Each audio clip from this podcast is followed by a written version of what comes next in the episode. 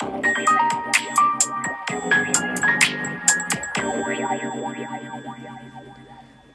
んばんは。炎上しそうで炎上しないさすらいのエンタメ系ウェブウォッチャー、テリーのよもやますぎる部屋でございます。いかがお過ごしでしょうか？えー、昨日は火曜日ということで、えー、夜9時からですね、大豆田十和子と3人の元夫、こちらの方の第9話が放送されまして、えー、残り1話ということになりました。なんか、11話か12話ぐらいやるのかなと思ってたら、全10話ということで、えー、来週がいよいよ最終回ということらしいですね。視聴率こそあんまり芳しくないんですけども、まあ、満足度は抜群で高いということで、今季一番ドラマの満足度が高い作品になっていますが、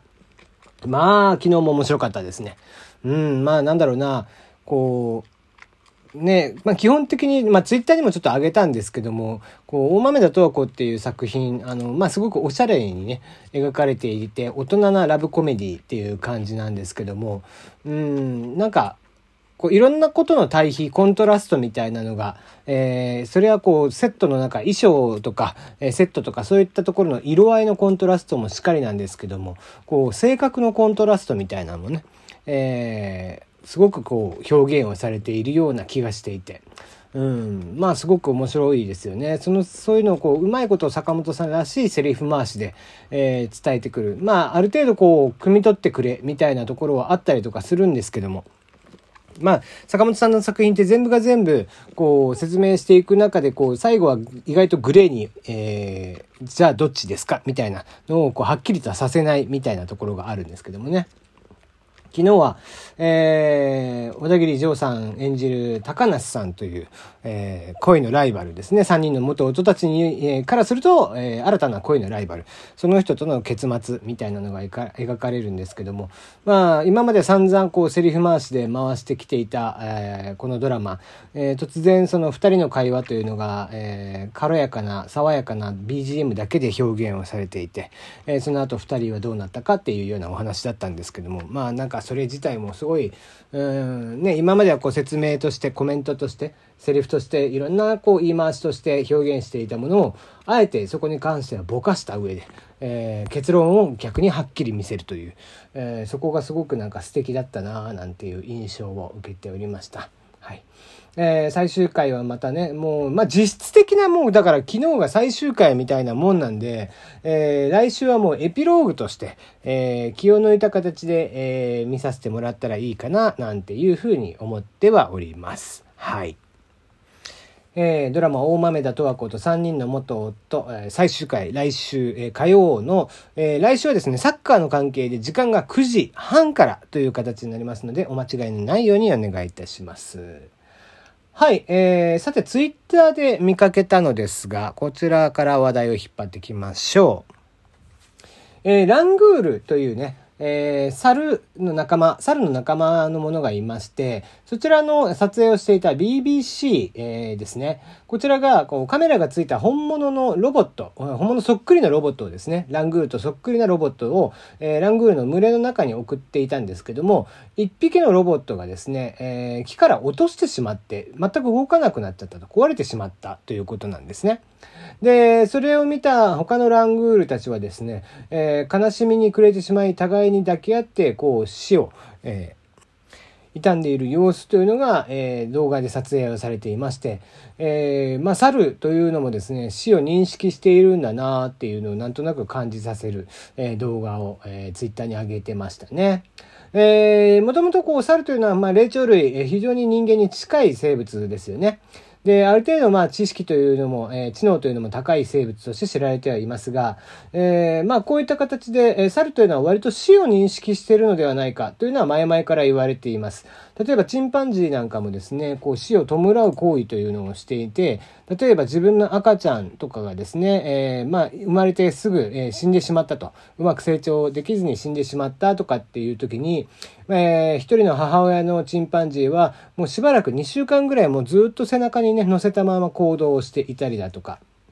あとは、えー、お年寄りの、えー、お年寄りになって死んでしまった仲間の猿。こちらが死んだ時には、まあ、体をこう、ゆさゆさと、えー、揺さぶって死の確認をしてみたりだとか、あとはちょっと、え、それを、こう、近くでずっと確かめるように眺めていたり、えー、なかなか寄り添ってそこから離れなかったり、えー、亡きが運び出された後もしばらくそこに近づこうとしなかったりですね。あとは、えー、ちょっと感触を起こして上見き叫んでしまったりだとかっていう、えー、そういった行動も起こすということで認識をしているそうですね。だからなんとなく、えー、死というものが彼らには認識ができているということなんですよね。えー、他の動物とかはなかなかそこまではいかないんでしょうけども、やはりこう、えー、限りなくやっぱり人間に近い、えー、脳の比率が非常に大きい、え動物ですから、そういった行動パターンも、まあ、重々考えうるんではないかと。あと、まあ、え生き物で言うと、カラスとかもそういった認識をしているんじゃないかっていう話はありますね。だから、死生観みたいなものっていうのは人間独特のものみたいに思われがちなんですけども、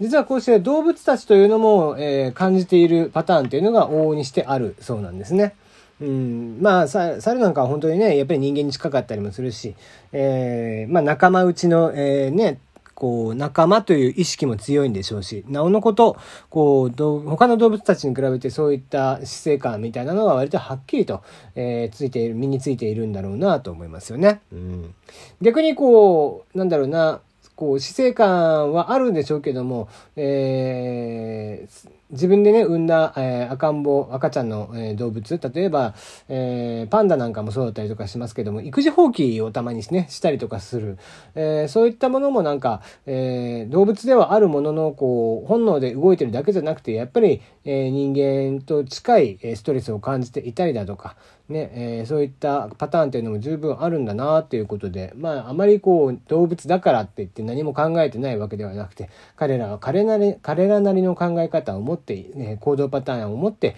生きているっていうのがなんとなくわかりますよね。うん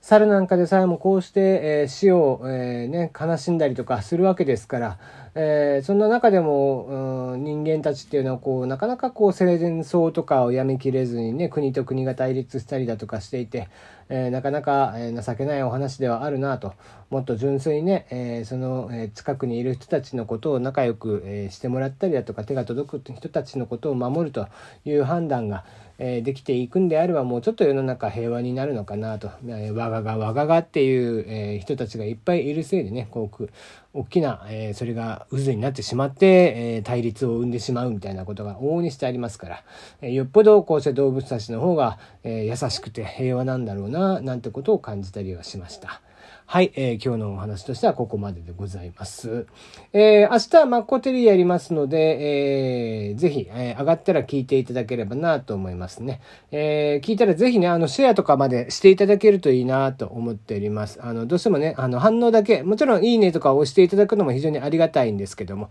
えー、反応していただけると、シェアなどしていただけると非常に嬉しいなというところでございます。あとは、えー、弾き語りの方も明日も8時半ぐらいからやろうと思いますので、えー、ぜひそちらも聞きに聞きに来ていただけたらいいかなと思っております。はい、今日のところはここまでです。また明日。